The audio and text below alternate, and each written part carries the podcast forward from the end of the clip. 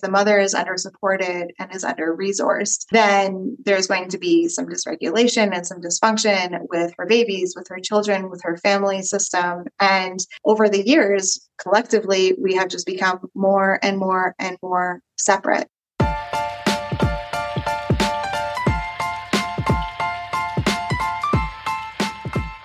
Welcome to the Not Just a Mom Show, where we have open and honest conversations about the vulnerabilities and the victories within entrepreneurship and new motherhood. If we haven't met yet, I'm Nicole Pasveer and I'm going to be your host. Together, we will uncover versions of our most potent selves where we show up unapologetically, intentionally, and without filter. We are worthy, just as we are, as all that we are, not just the label we put on ourselves we are more than just a mom, and I'm so glad you're here.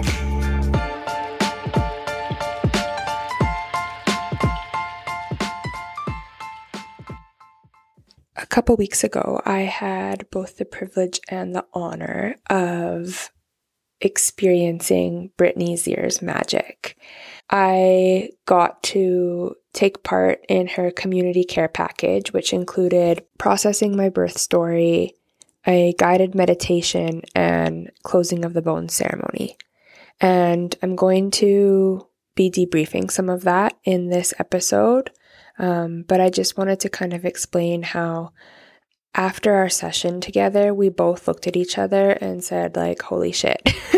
like, it was a lot. And immediately was like, we need to talk about this and let's record it on the podcast. So I'm super excited for you guys to hear a little bit about my experience and to hear a little bit about how Brittany got to where she is and just the magic she's doing in this world. Also, I just wanted to mention that at the end of the episode, Brittany invites all of us into her upcoming virtual offering called Blissful Cycles. And I am happy to announce that I have signed up. I'm super excited as I'm literally a couple days away from my second uh, menstrual cycle postpartum. I've been searching for just more information and education and support in understanding my cycle a bit more because I think that's something that many of us never got as younger girls and even into early adulthood. That's something that I'm working on now. So I'm super excited to be part of this container. And if you feel the call, I would love for you to join me. So keep listening. Um, this episode is amazing, filled with so much magic. I hope you can feel it. Brittany and I found each other online on Instagram.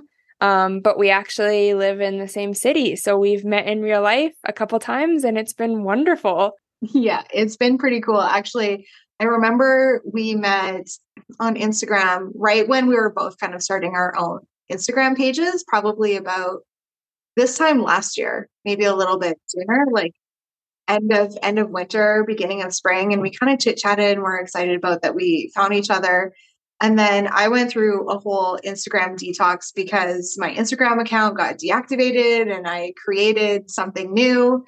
And then you messaged me a few months ago and you were like, Are you the same Brittany? And then the rest is the rest is history. I love it. Okay, let's like jump right into um just kind of where you're at now with um the work you're doing and the services you offer and how you got into postpartum care. Yeah. So, um, a little bit of background on me. I have been teaching yoga for about 10 years, and uh, prenatal yoga was one of my favorite classes to teach. And uh, during the pandemic, when the world all shut down, I was a full time yoga teacher at that time. And uh, I went from working and teaching seven days a week to nothing at all. And I tried to transition to the online realm, but that's what everyone was doing. And it was kind of this pivotal moment for me of realizing that, you know, that wasn't really going to be the thing that was going to be sustainable for me a long time. So, what else could I do? And around the same time, a few different catalysts happened that led me to where it is that I am today. Um, one is my sister became pregnant and she wound up having a miscarriage with her first baby. And through that whole process, I realized that, like, I didn't know how to support her, and no one in our family knew how to support her. This was something that had occurred um, for most of the women in my family at some point, but was just brushed under the rug. And so when she got pregnant a second time uh, with her second pregnancy, she wanted a little bit extra support. And so I was doing private prenatal yoga with her, but then I really wanted to dive deeper into how can I actually support her. So I started looking into um, doula courses. I didn't even know what a doula was at that time. I'm I've never been pregnant. I've never had any babies of my own. I've never been through the birth portal or anything like that. And so it was really important to me, same with when I did my prenatal yoga training, it was really important to me that I had like a really well rounded understanding of what was happening so that I could support the women that I was supporting. So I started seeking out a couple of doula programs. Um, and right around the same time as well, I got this really loud, aggressive nudge to come off of birth control. Um, and I had been on birth control for 16 years. And that was the other thing that was a really big catalyst for me. I had been living with chronic pain for um, about seven years at this time as well. I'd, I had had a concussion. So there's lots of similarities in our stories and in many different ways that we might get into a little bit later on. Yeah. Um, but there was a lot of these different things that were happening in my life. And so I was pulled into this course called Journey into the Womb. Um, and for those of you who don't know, my my business is called Blissful Womb Care. And at this time in 2020, when I was pulled into it, felt like like I literally couldn't leave this woman's website without registering for this course.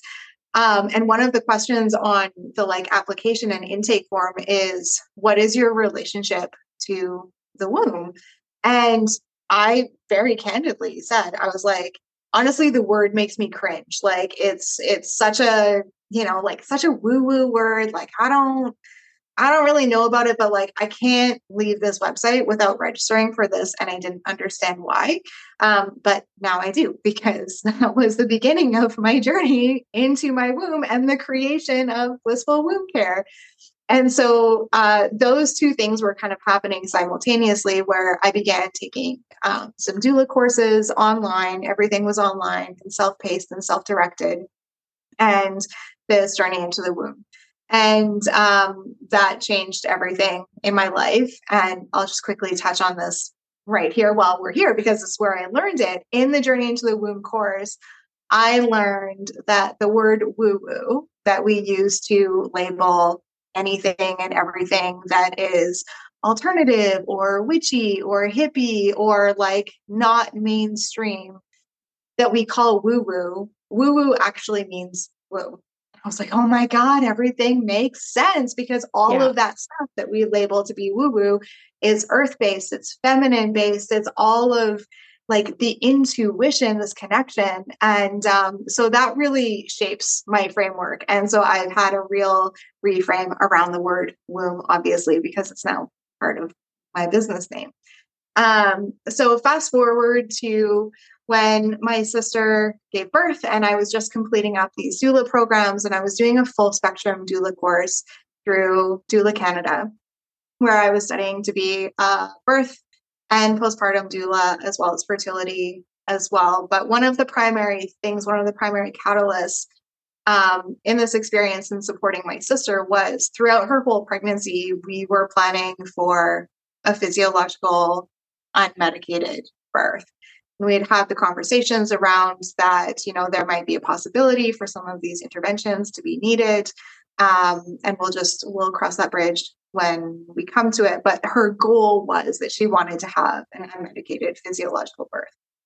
And she went 11 days overdue and they did um, they did an ultrasound and realized that her baby was breech and he was about nine pounds.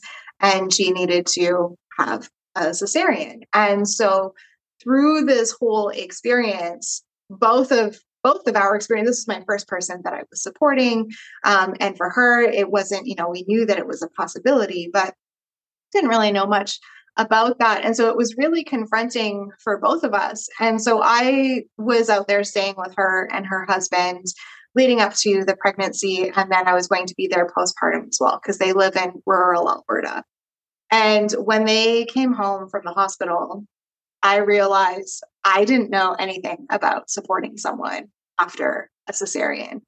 There was virtually nothing touched on it in my postpartum doula course, or, and like in the birth portion, the only thing really that was touched on when it came to supporting cesareans is it was it was really really minimal and so i felt so unprepared. I felt so under resourced in a way that here i was to be here to support her and i didn't know anything.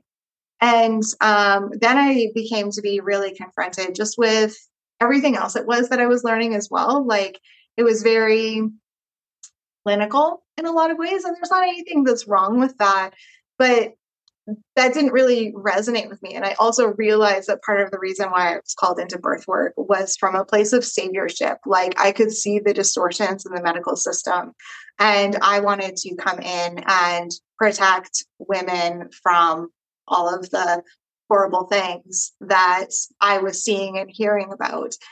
And so through that whole process i came to kind of like this mini dark night of a soul a couple months later because I had created um, I had created a brand at that time. It was Blissful Doula Care. Um, I, I, had created a website. I had branding done. I had Instagram. I had all of this sort of stuff. But I also had a lot of imposter syndrome, and that imposter syndrome was coming from just that I just didn't feel resourced and prepared. Everything it was that I was learning felt really surface level, and um, so I didn't I didn't know what to do. And I was in this place where I kept being told, just put yourself out there. You'll learn along the way. You'll learn along the way. And that also didn't feel good for me. It didn't feel right. So one night in December of 2021, I kind of like had this catalyst moment where I just I sat in front of my altar and I cried and I was like, I need a teacher, I need a community, I need something because I know that I am called to support women and mothers but what it is that I have done, all of the time and money and resources that I have put into these previous courses, it didn't fit. And I woke up the next morning to an ad on my Instagram page for innate postpartum care. And it was an instant, immediate, full body yes. And for those of you who don't know, innate postpartum care was created by Rachelle Garcia Seliga. And she's a traditional midwife based out of New Mexico. And she did most of her training in Mexico. Um, and through her own experience, through her own postpartum experience, she saw this massive, um, this massive gap in how it is that we care and tend for women in the postpartum time. And she shares about this in her training and on her social media that she was so angry that there wasn't anything out there. And then she got this message, this nudge of like, well, if there's nothing out there, then I need to be the one to create it. So she created innate postpartum care in 2015 and was traveling around all over doing in person trainings. And then she transitioned to online in 2018, I believe. And so this course that popped up on my Instagram feed. I wasn't following Rachelle at the time. I wasn't aware of her work or anything like that. But again, as soon as I saw it, I went on the website. It was this full body yes. And then came in the fear of how am I going to afford this? This is a nine months training. I just finished all of this other training. Is this really going to be the thing that I should do? There was so much that I was confronted with to the point where like I would ask multiple times a day, like, is this the right thing to do? And I kept getting yes, yes, yes, yes, yes. Like before I could even finish asking the question, my intuition, my womb, my whole body system was saying yes. Um, so I took the plunge and I was in that training last year from March until December. And it changed my whole entire life. Rachelle's approach is based on the physiological design and is rooted in cross cultural postpartum care traditions. So, looking at cultures from all over the world since the beginning of time and how they all have their own traditions, but it's all rooted in the same five essentials, which is rest, warmth, body care, nourishment, and community support. And so when we look at the physiological design of a female body as a postpartum female body, these are all of the things that are required to support healing. And we can see clearly that women haven't been receiving this kind of care for a long time, for generations. And really, since the beginning of modern medicine and when birth was moved from home births and midwifery care to hospital births in the early 1900s. And so when we can look at that women have been isolated and have been lacking support and they've been lacking nourishment and they've been lacking care we can see how the ripple effect of that flows into the collective because if the mother is under supported and is under resourced then there's going to be some dysregulation and some dysfunction with her babies with her children with her family system. And over the years collectively we have just become more and more and more separate. And there has been less and less and less care and acknowledgement of mothers. So this little this lit a real fire under my butt of okay i can see this really clear gap in in what it is that i am called to do and how it is that i am called to support mothers and um you know like most postpartum doulas and this was what was in my postpartum doula course as well was like you know, you go into the house and help with a little bit of light housework or maybe a little bit of meal prep and here are some breastfeeding positions and all of that. Again, it was it was fairly surface level. And this isn't to bash on birth or postpartum doulas in any way, shape, or form. Like your role and your job is so important and is so crucial.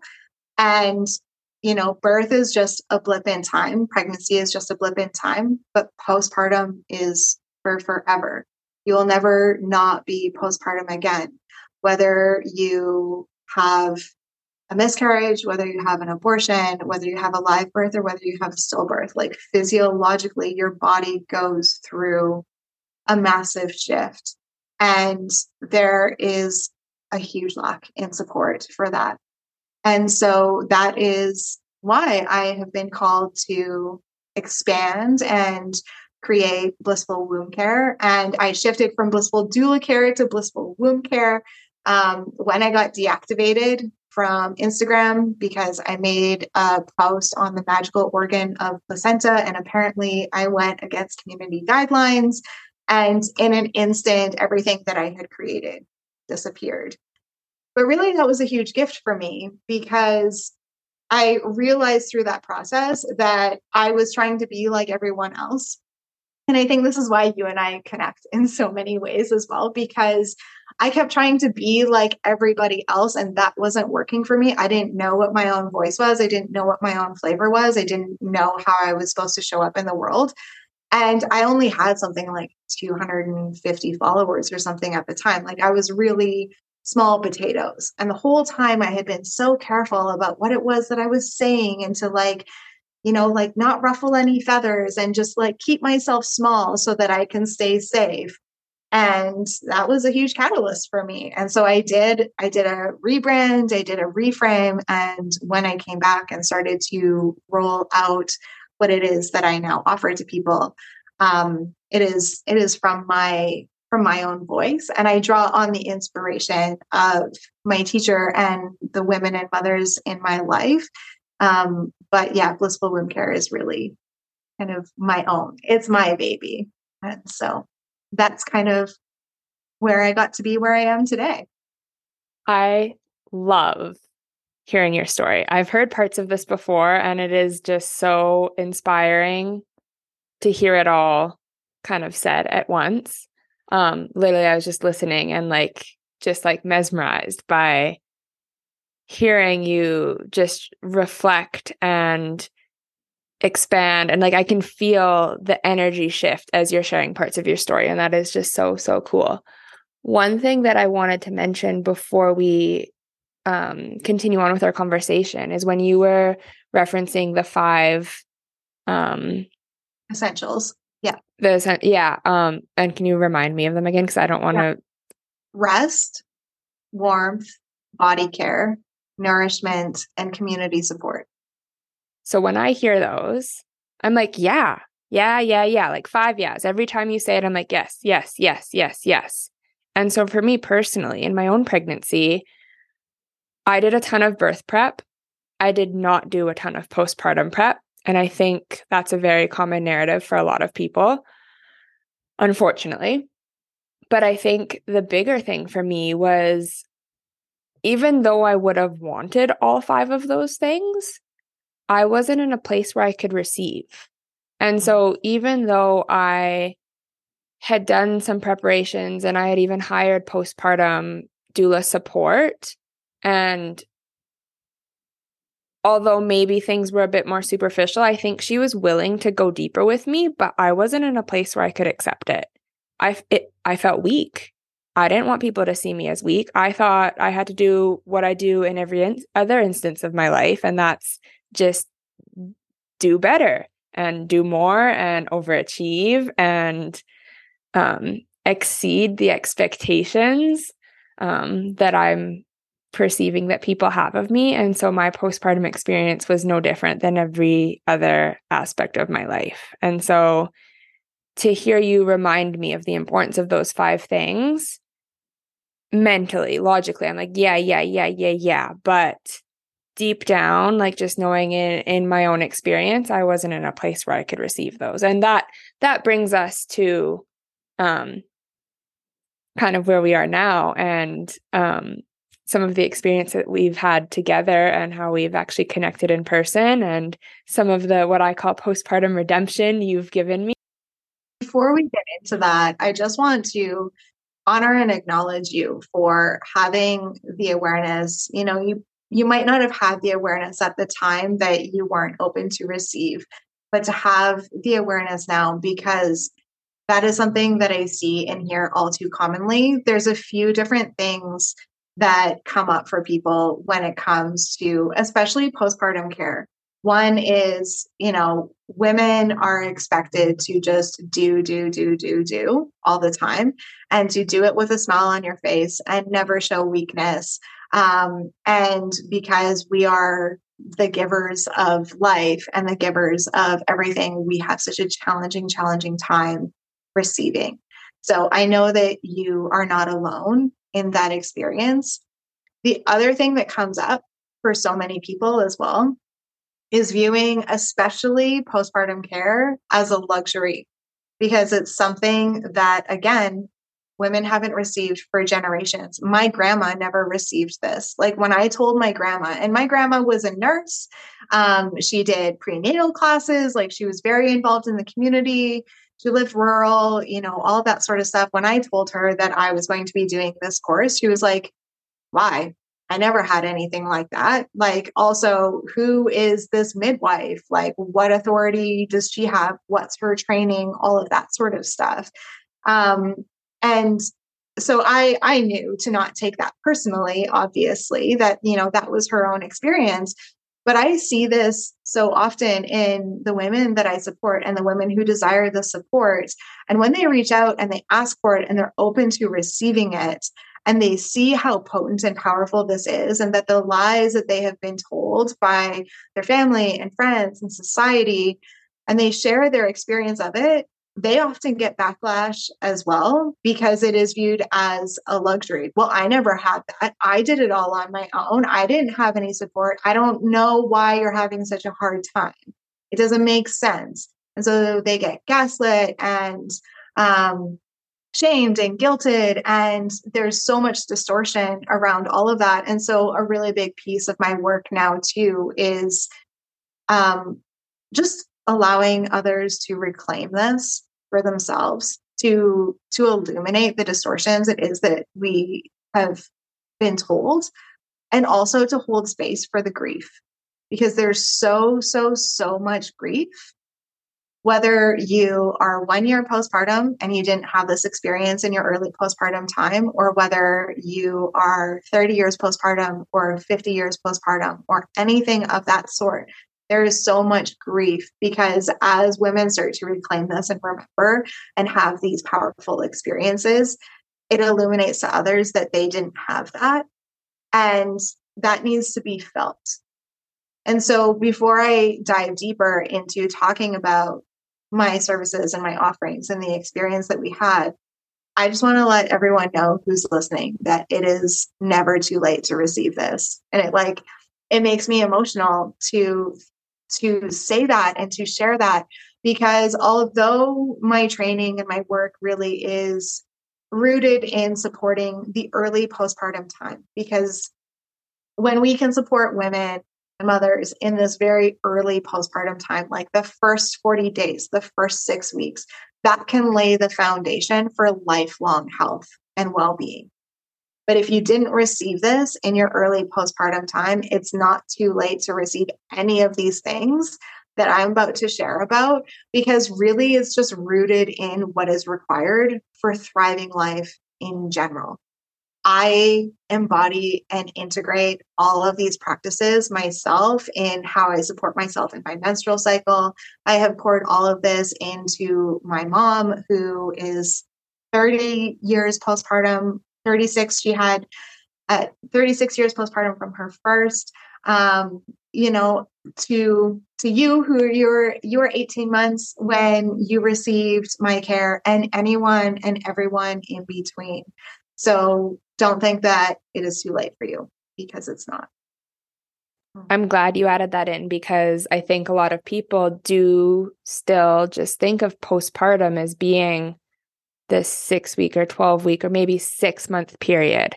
And I think that's something that we really need to shift collectively in in our understanding of postpartum care or postpartum in general, not even the care, just postpartum. Like you are postpartum forever. Once you go through the massive transition that birth takes you through, you can't go back. Um, and with that said, do you want to quickly speak on the rites of yeah, absolutely. So there's three stages to the rite of passage into motherhood. And rites of passage have been practiced cross culturally since the beginning of time to mark a major transition in someone's life, whether it's male or female. But birth is this beautiful physiological experience of a rite of passage. So, um, or the transition into motherhood is rather we often think that birth itself completes the rite of passage, uh, but birth is actually only the second stage of the three rites or the three stages of the rite of passage. So the first stage is separation or ending, and that can be related to pregnancy. Because as you become pregnant and you grow this tiny little human in your body, that is a miracle it's an absolute miracle that your body can do that. Your whole identity begins to shift and fall away. The way that you interact with people, your lifestyle, what you eat, how you move, what you drink, everything in your life begins to shift and transition. And it's really, really confronting for a lot of people. Not only are you going through this physical transformation as you expand more and more and more every day. Um, but your relationships are going to change. Many people are often confronted with inner child wounding, with mother wounding. Um, their relationships, whether it's with friends or family or partners, also begin to change. And this will continue to transform into postpartum as well. So, pregnancy the separation or ending is like a metaphorical death. The maiden who you have been is dying. She is leaving. And there will always be parts of who you were that will come forward in this process, but so much of who you have been is changing. So that's the first stage. The second stage is uh, transition or initiation.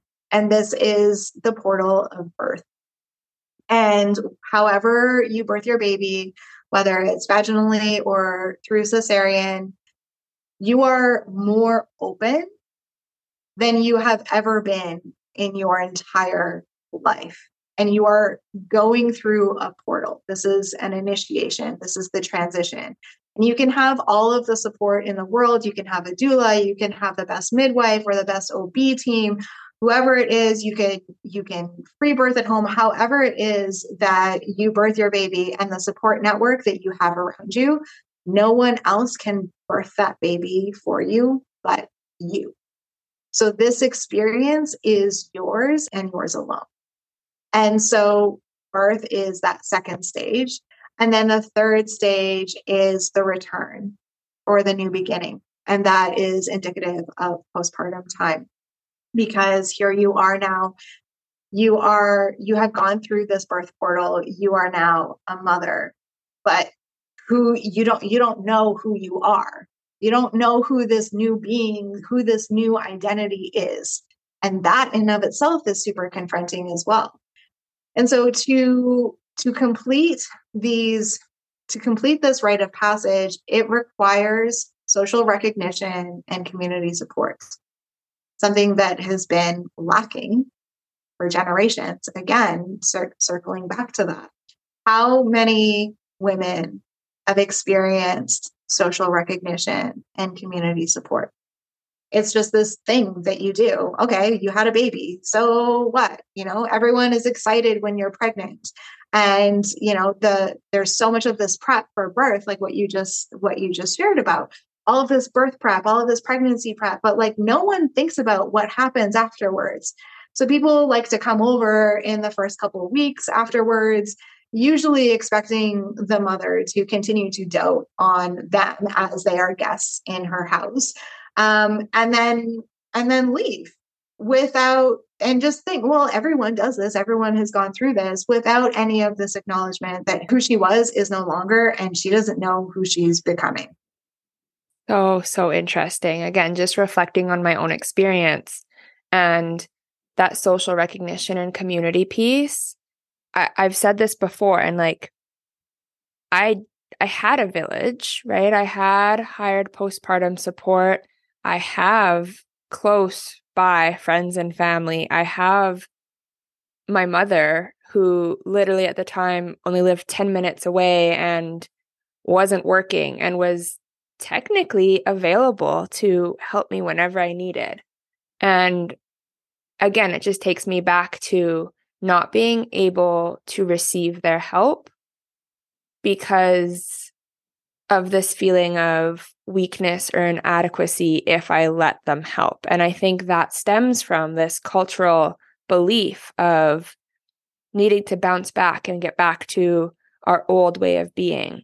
And when I hear you describe the rite the the three um parts of the rite of passage, like you said, like a lot of people think it it stops at birth. And no, like really it sounds like that third piece is the most important because if we don't move through that properly, we are constantly going to be in this cycle of trying to get back to our previous self and always feeling incomplete because we don't feel like ourselves anymore. And I think if it was actually normalized that, hey, you're supposed to become a different person, birth is supposed to change you maybe people wouldn't be feeling so lost and so overwhelmed and so inadequate and so lonely.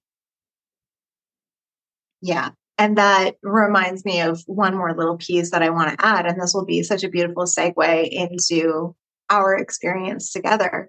Um, the other part of completing this rite of passage is to go back and harvest the wisdom from your birth whatever your birth experience was.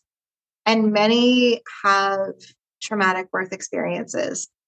And this isn't to bypass what that experience is, it's to return back to that time and space and see how that shifted you and how that changed you.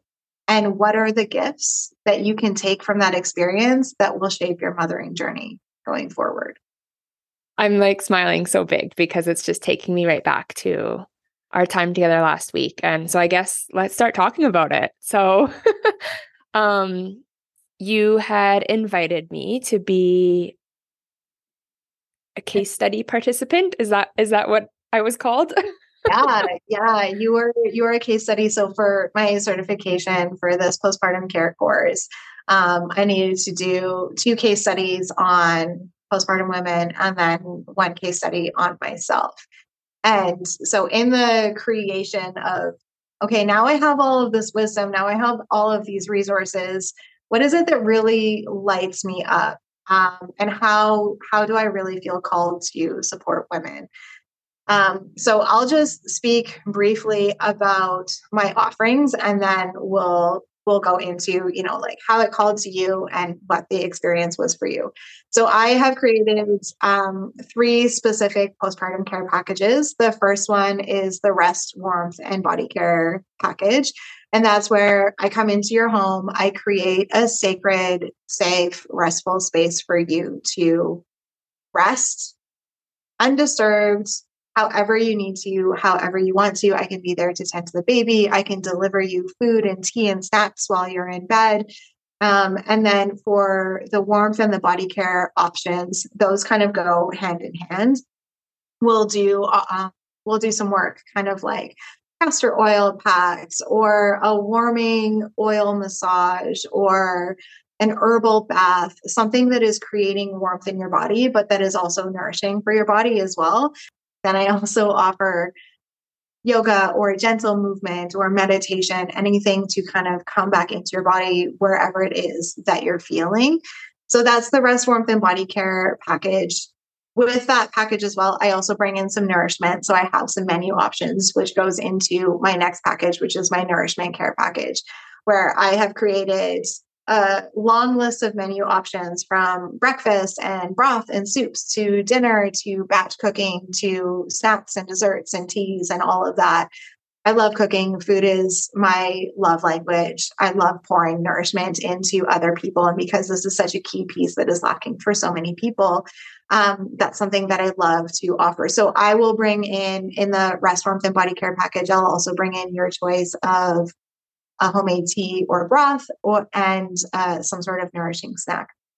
And then for the nourishment care package, that's where I come in to your home.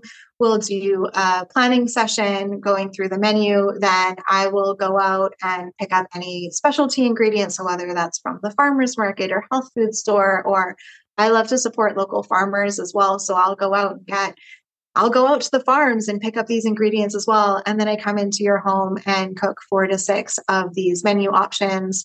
And you can either just be in bed or resting or doing whatever it is that you want. You can come and chat with me in the kitchen, but basically, I'm there. I come in, I take over your kitchen, I nourish you, and I leave you with all of the goodies, all of the goodness. And then the final piece, which is what um, I'm so grateful that you were excited to try with me and do the case study with me on is the community support package. And so the community support package is um, where I come in again, we create this sacred, safe space for you to share your birth story. And we go all the way back to preconception, talking about what your experience was preconception around pregnancy and then coming into your birth story. And I just sit there and hold the space for you to share whatever it is that you need to share. After that is complete, we'll do a grounding practice of some sort. That might be just going outside and putting the feet on the earth. That might be going for a walk. That might be some, some yoga or movement. And then I will guide you through a birth integration meditation. And following that, we do the closing of the bones ceremony. So, for those of you who don't know, closing of the bones is a cross cultural tradition that has been practiced again since the beginning of time in many, many cultures, many traditions. And more commonly in North America, we know of it as coming from Mexico.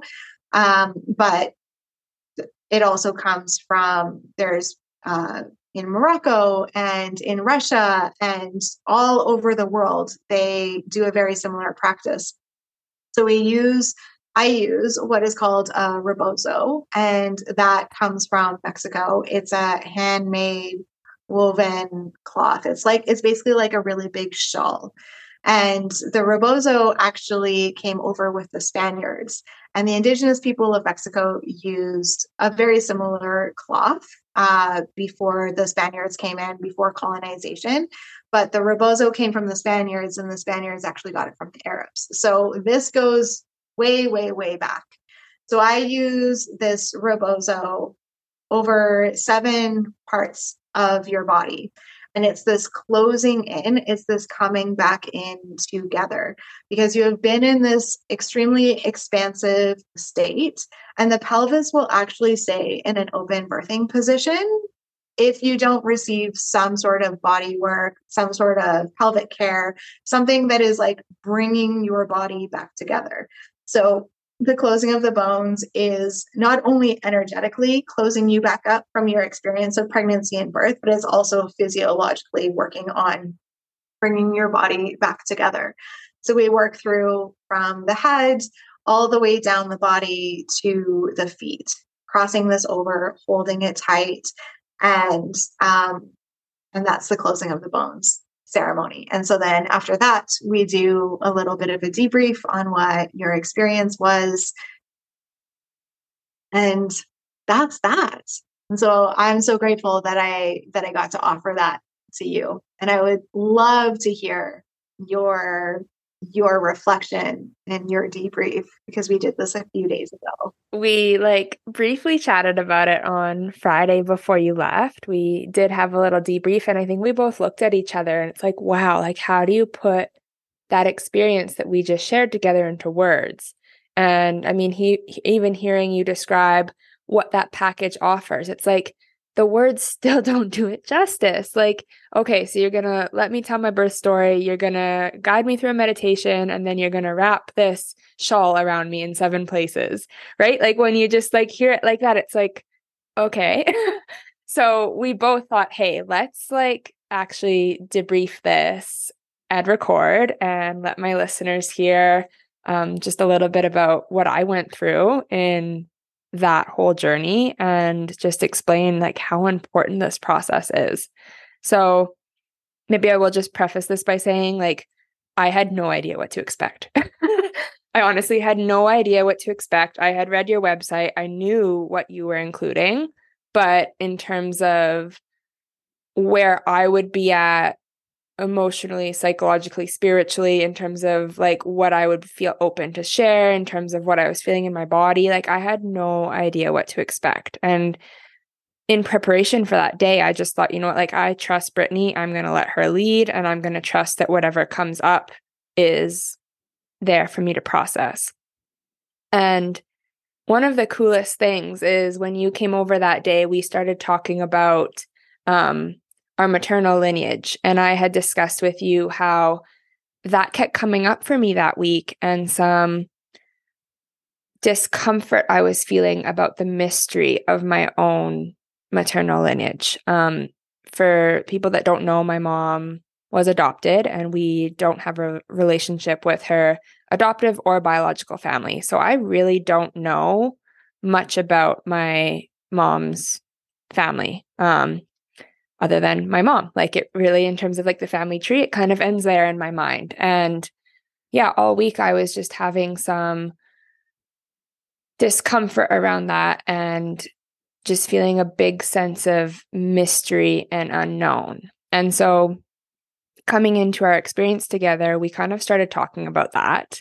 And I really didn't know why I was coming up. I didn't know why I was sharing that with you. And then um, we moved through the three parts of the package that you include. And it was really cool because at the very end, I mean, I'm going to go through tons of the the lessons I took from this, but one of them was that um, I don't need to know, and that we are rooted in this intricate root system. And for me, I was envisioning that my ancestors and my maternal lineage is this intricate root system, and that root system is supposed to be unseen.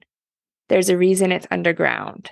Um, but that root system and the power of all of my ancestors, who I don't even need to know anything about, is what makes me me. And so, me being above ground and just like the power and the force that comes with that.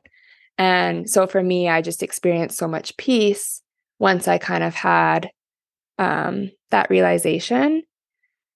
And that comes back to another theme that came up as we were working through some things. And so when I was sharing my birth story with you, I had made a comment about how I in during birth, during transition specifically, I felt for the first time that I was actually in my body. And I've spent basically all of my life just being a walking head. I've been stuck in my head. I'm a very logical thinker. I was always praised for my logical thinking. Um, and so birth for me was truly the first time that I was completely, without a doubt, in my body. And that scared the shit out of me. I remember walking away from birth, and I had, I haven't actually shared my birth story on this show yet, but I ended up having a beautiful home water birth. And on paper, it was picture perfect. It was exactly how anyone would probably plan a home water birth supported by midwives and a doula and my husband. So I had kind of walked away from birth telling myself that, hey, this is the birth that everyone wants. Like, this is a good thing. Like, I couldn't have asked for anything better, but I couldn't help but feel really shaken up and almost distressed by how perfect it was. And I feel like saying that out loud, like that might not make sense to anyone. Um, but for me, what I realized in our time together and just through processing was that I was scared of my own power. And I was scared of if I could do that, like, what else could I do? Like, and I've never felt that way before. So, yeah, it was very confronting. And it's taken me almost 18 months to recognize how uncomfortable that was. Um,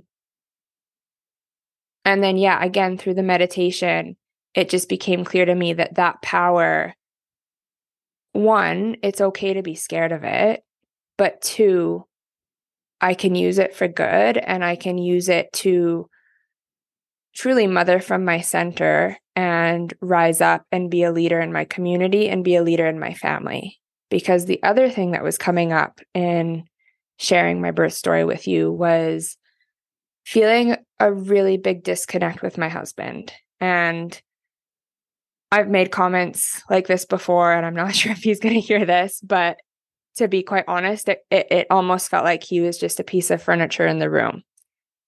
And I've held on to a lot of guilt that it was my fault because I didn't prepare him. I did tons of birth preparation myself. I knew what to expect. I knew what kind of sounds I was going to make during an unmedicated birth. I knew what things were going to look like. And I didn't do a good job of preparing him. And I've held on to that being my fault because in our relationship, I do often take the initiative when it comes to researching and kind of preparing for stuff like this. So up until up until Friday when we got to process some of this, I was just feeling this really big disconnect and I was carrying this guilt and this judgment on myself that I didn't do a good job having him understand what was going to happen and from the conversations I've had from him he he does feel scared like he felt scared during birth and he's actually acknowledged that he doesn't even remember parts of it and that breaks my heart to hear because I remember it like it was yesterday and um yeah, so just recognizing that this whole time I was carrying the weight of that. But again, through our time together, it made me realize that no, like through my power and through my strength, it actually is up to me to lead our family. Because I think where the disconnect was coming was me thinking, like, well, why didn't he take more initiative? Like, so part of it was the guilt I was holding, but the other half was like, why didn't he take more initiative? And why didn't he um, try to do more and try to learn more and know how to support me? And I mean, that's a two sided thing, right? Like, men especially aren't mind readers. They have no idea what we need unless we ask them. Um, so yeah, anyways, it was just kind of this whole thing because basically for 18 months I've been like I said, carrying this guilt and hanging on to this feeling of disconnect and thinking that it was the birth of Aubrey that was the catalyst to that disconnect. And really, it was me. And I think I also talked to you about this bubble that I was kind of envisioning during my birth. And I had put myself in this bubble. And so, again, it was kind of an opportunity for me to reclaim my power and really accept and have compassion for myself that I was the one that put up that wall and that bubble. Um, I think the other thing that was coming up for me is yeah, I already mentioned kind of mothering from my center and carrying this leadership role. That again has brought me a ton of peace because up until up until now, really, like I've been thinking that there's something wrong with us and something wrong with our relationship. And of course, just letting my mind kind of spiral and thinking, this isn't good. This is where isn't where I thought we would be. Why didn't we prepare? Like so many people talk about a baby coming in and um it either like breaks a relationship or it makes it that much stronger. And I definitely wouldn't say that our relationship is broken by any means, but I definitely didn't feel like we were on the other side of the spectrum either, where we came out stronger. And again, I was just having a really hard time processing that. So I think one of the lessons I got from processing my birth with you was just that it's okay and it's safe for me to take that leadership role.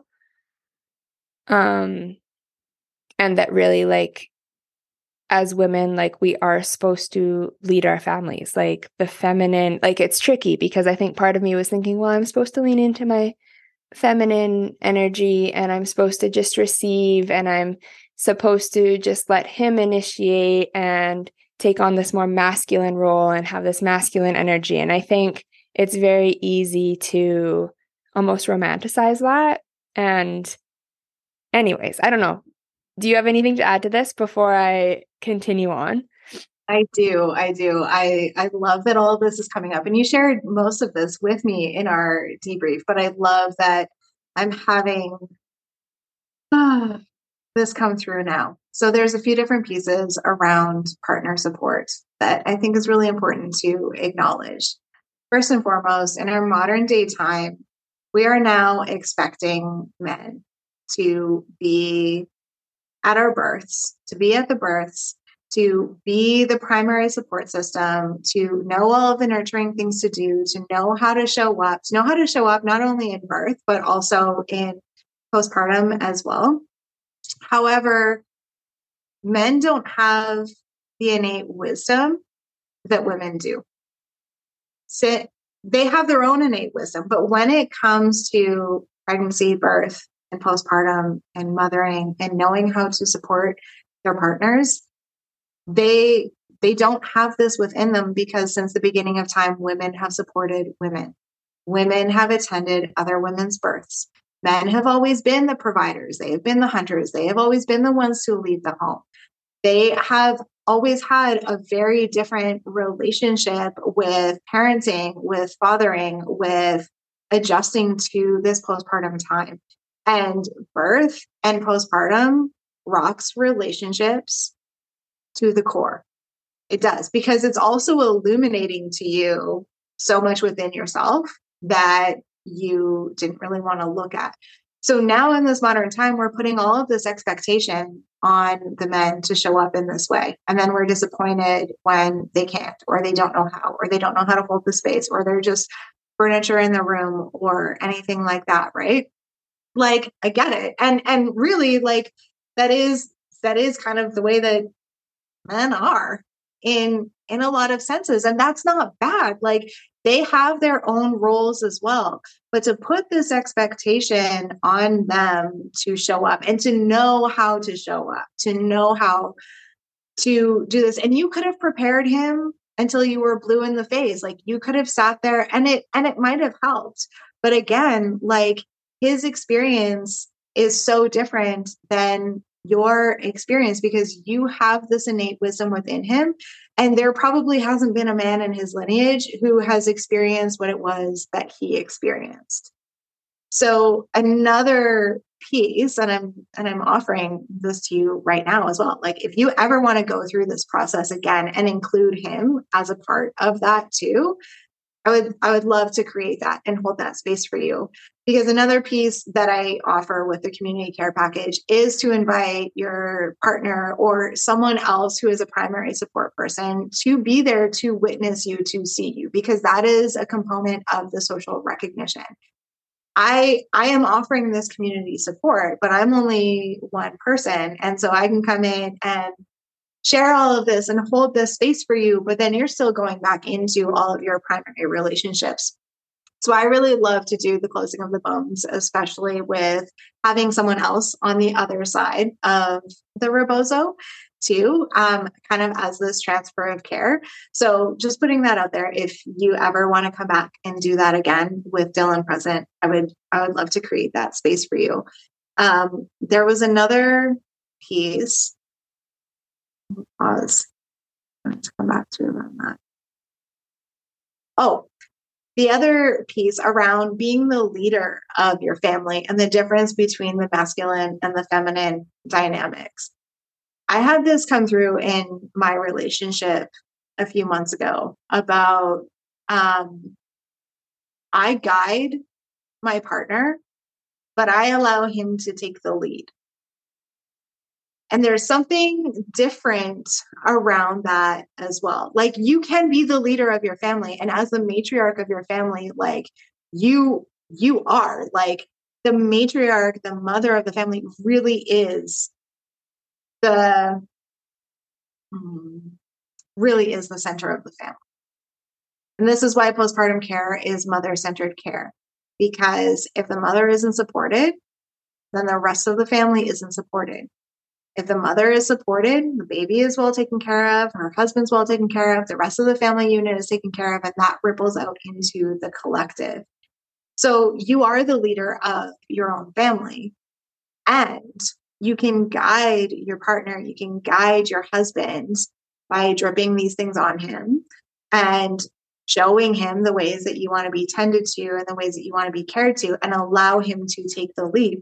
Because sometimes men have challenges with being led as well. And like when I shared that with my partner, I was like, yeah, you know, like I guide you, but I let you take the lead. He's like, what the fuck does that mean? Like, I'm like, what are you talking about? Because he loves to be the leader, right? Like, he's always the one who drives the car. He's always the one that leads the hikes. He's always the one, you know, like he's my protector. He's my safe person, all of that.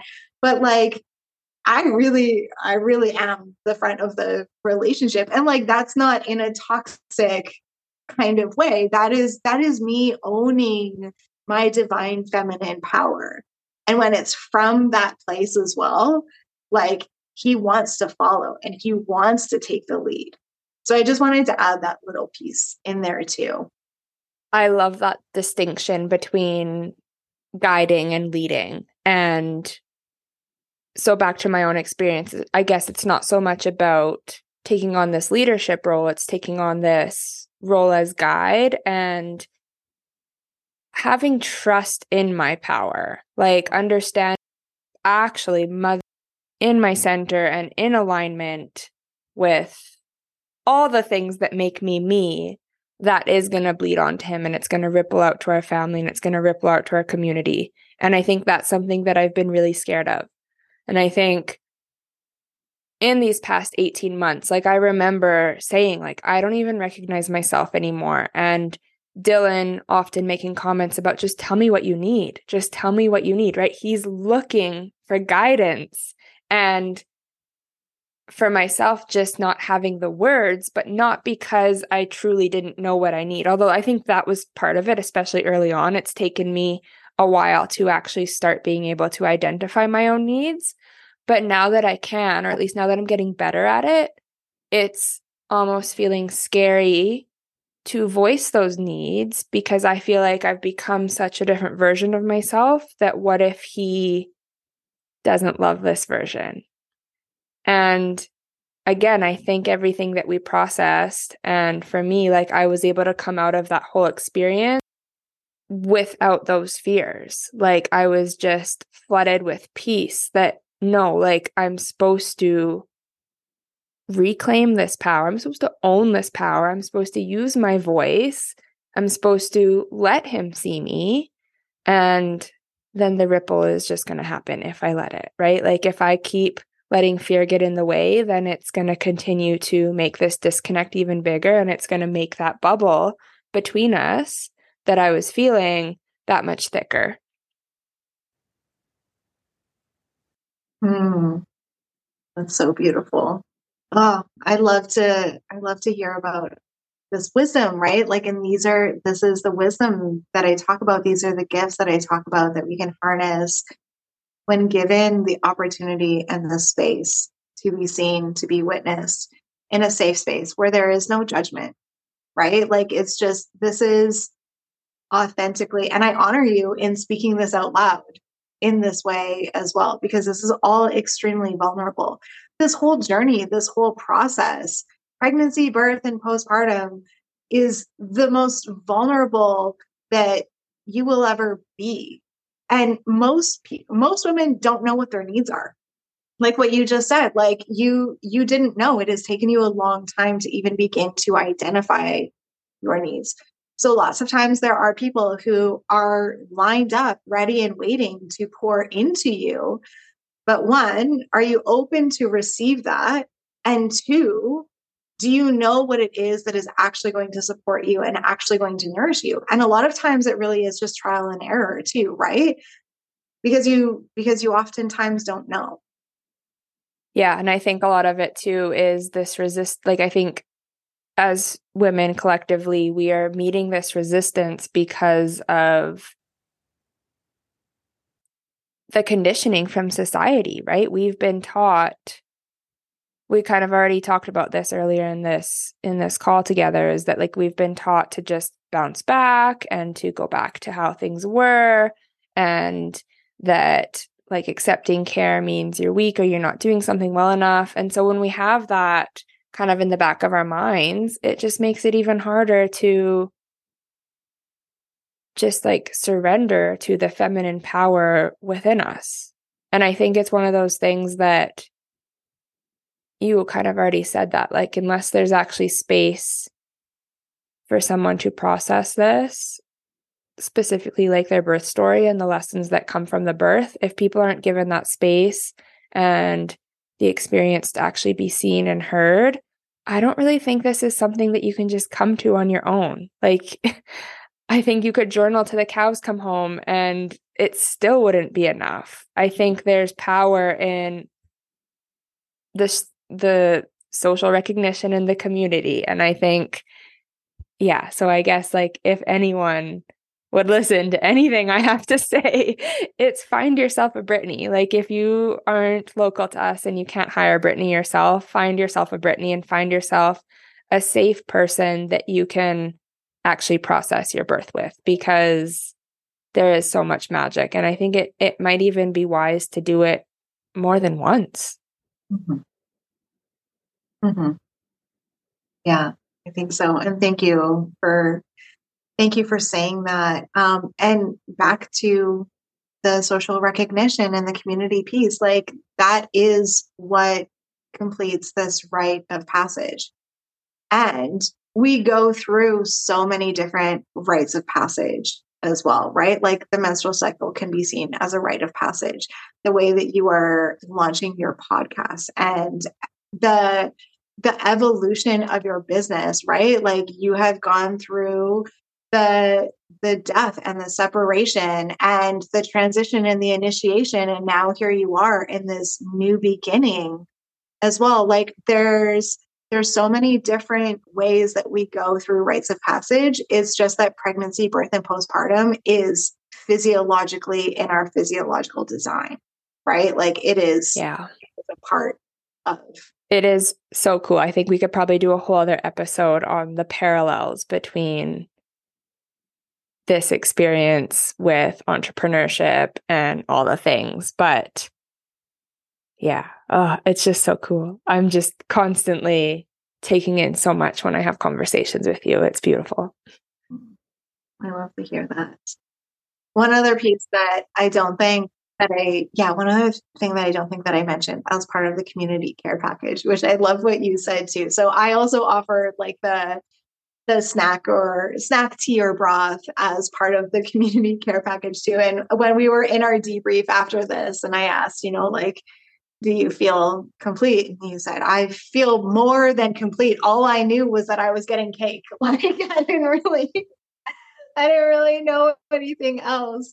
And so that's also how I weave in the five essentials into all of my offerings as well, right? Like there's the element of the rest, there's the element of the warmth, like even just from the sunshine, like when we were standing outside receiving the sunshine, the body care with the rebozo, the nourishment um, through the lemongrass ginger chicken broth that I made and the ginger cake.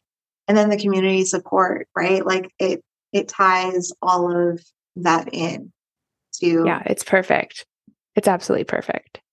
I forgot to mention so when we did the closing of the bones ceremony, um that was interesting because my 18 month old um, wanted to be involved. And this was also cool because you, before we started, you said that it's not uncommon for babies' children to have feelings about this. And it was really interesting to watch Aubrey interact with me while you were doing it. Um, so, just so people understand, um, basically, I was laying down in my living room, and Brittany would use the rebozo on the seven parts, basically starting at my head and down to my feet.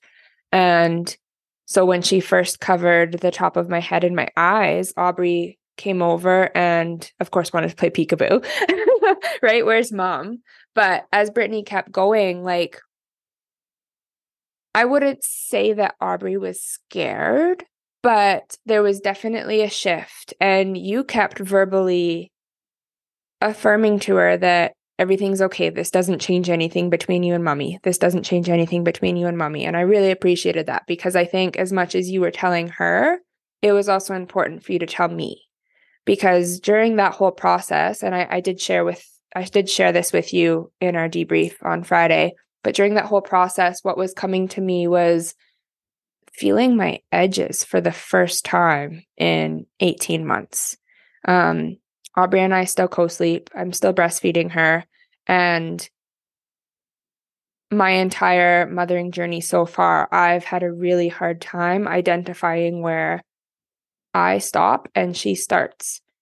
And my understanding is that's totally normal, especially in the early days. Like biologically, that's how we're designed, and that's how I keep her safe, and that's how she survives. And it's really, really cool.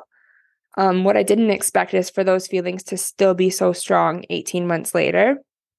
And so, anyways, as you were wrapping and holding me tightly in each of these seven spots, it was like, oh, wow, like there there I am. That's where my edges are.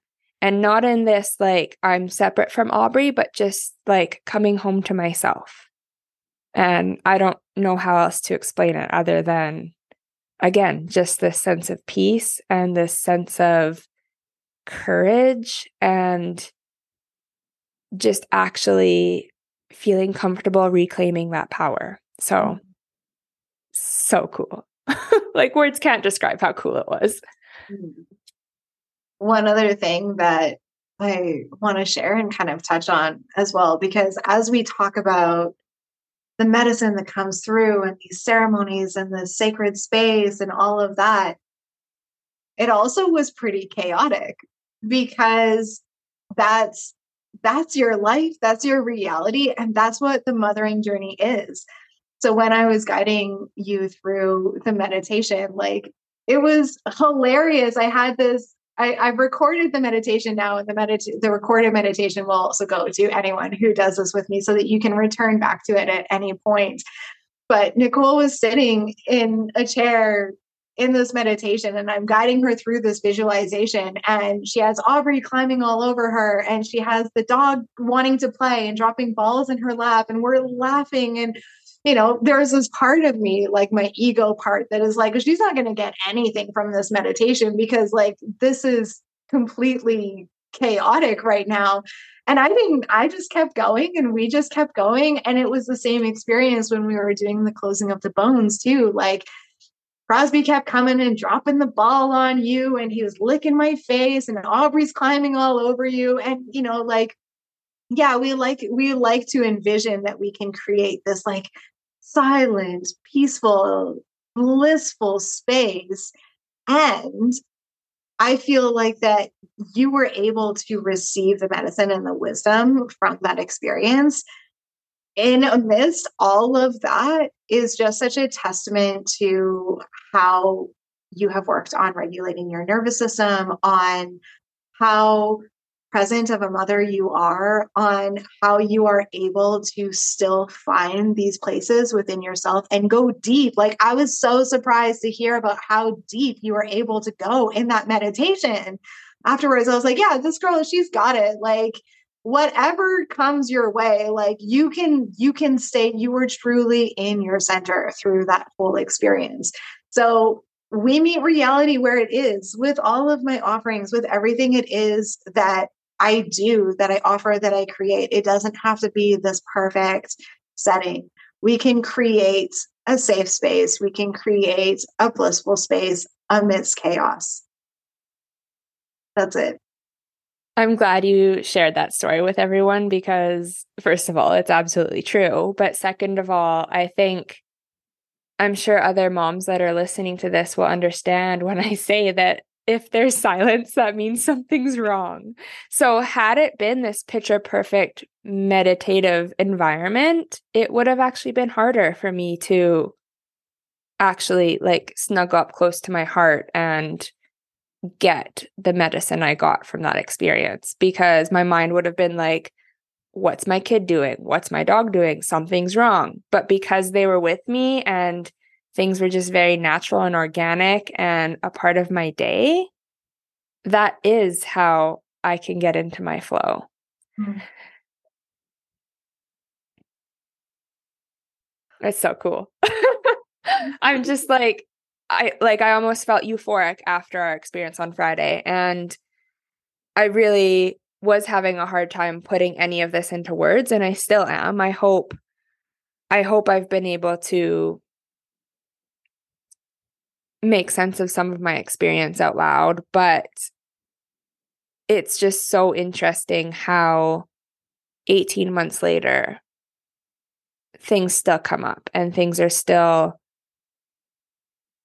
wanting to be processed and parts of me are still wanting to be healed. And just this very humbling reminder that um i think we talked about this too kind of this like spiral and how things will come up again but when they come up we have different life experience and we have different perspectives and uh, maybe a shift in mindset and we we can just approach them differently and so all of this was just an example of that for me where it was just an opportunity to process and integrate and heal and reflect and uh, just all the juiciness. It was beautiful.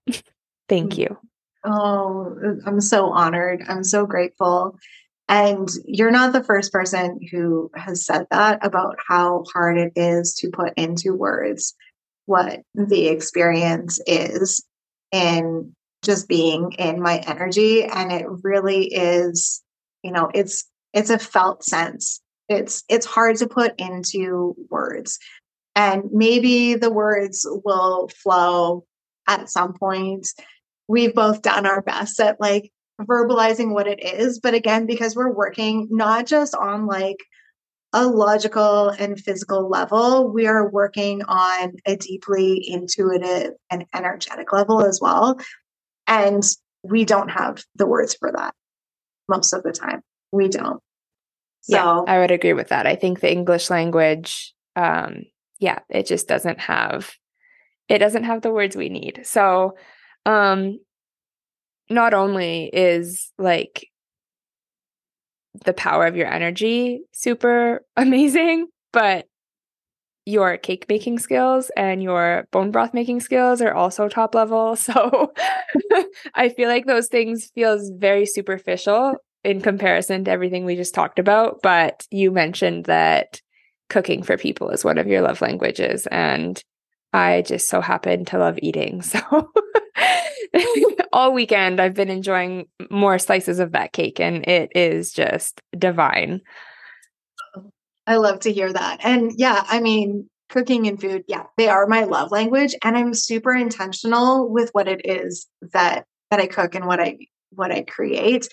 And people have told me that they feel that too, right? Like my mom always said growing up, like, do you know what the secret ingredient is? The secret ingredient is love.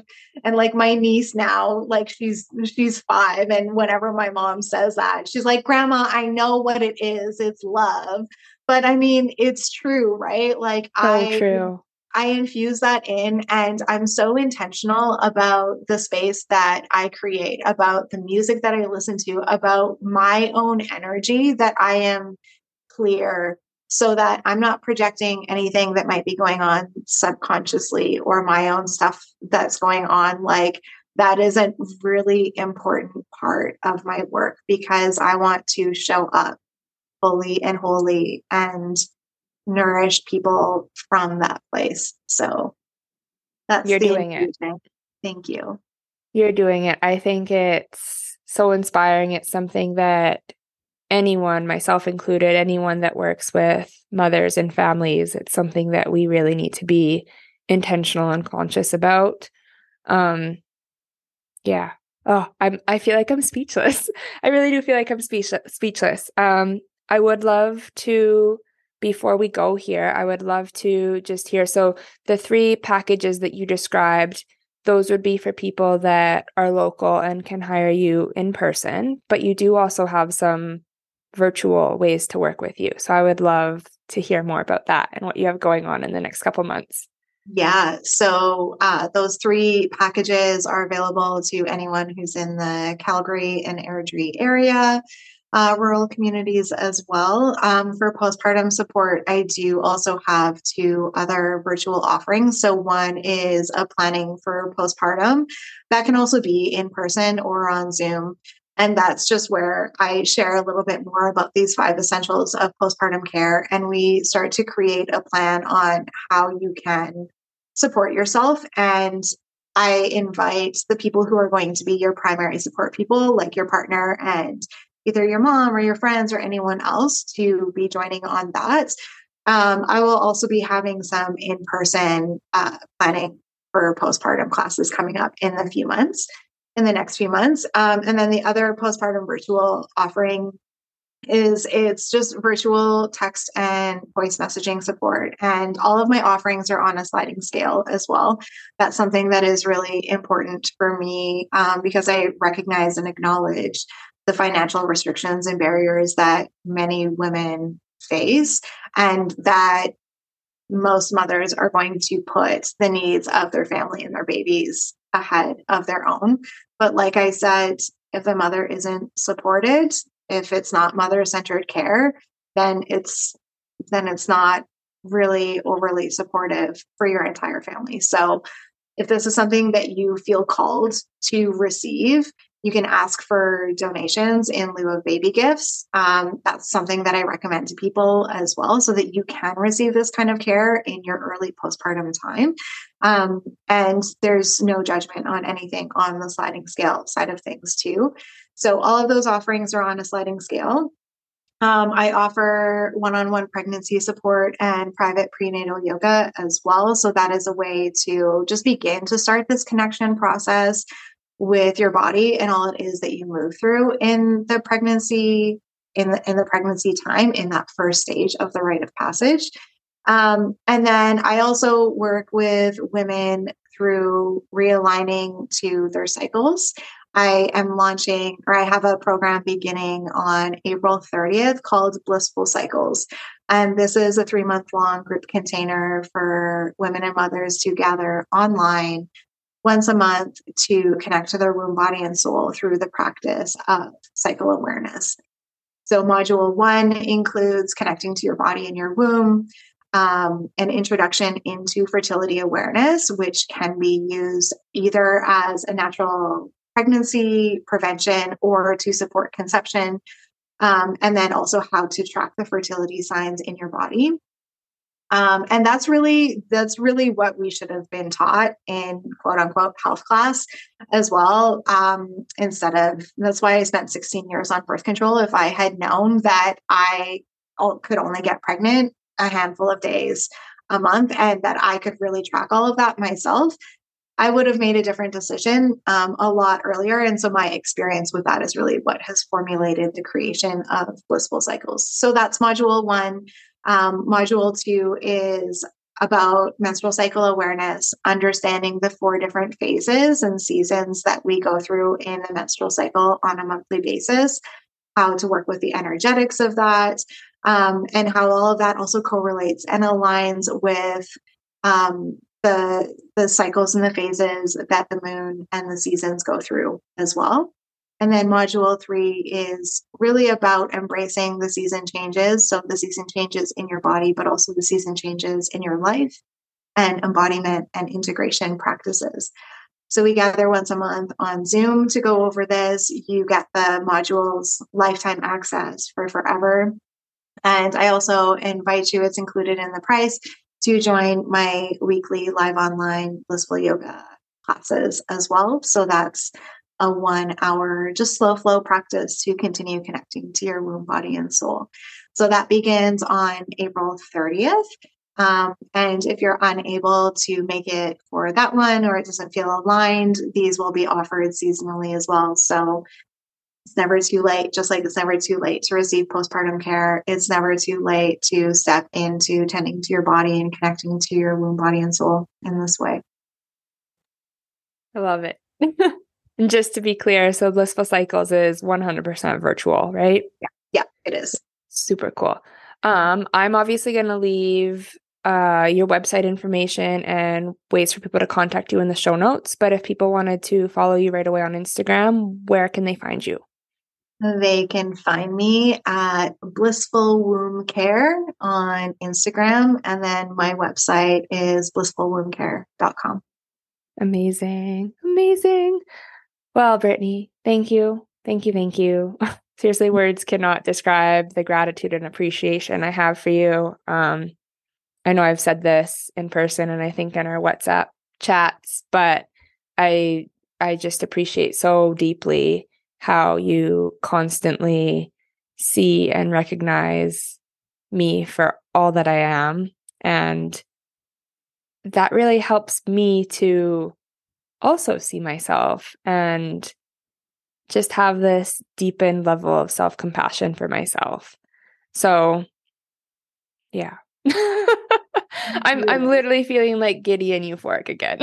Oh, I'm so happy to hear that. And and thank you for trusting me. Thank you for inviting me into your home, into these really vulnerable and sacred times in your life and for allowing me to hold the space for you, for opening up to receive this care. Thank you. Thank you.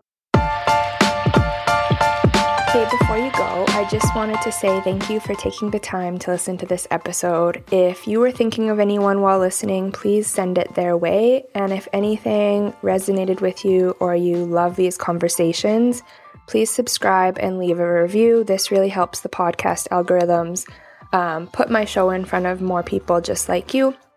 And the last thing, I would love nothing more than hearing from you. So say hi, DM me on Instagram, and give me a follow at Nicole Pasveer.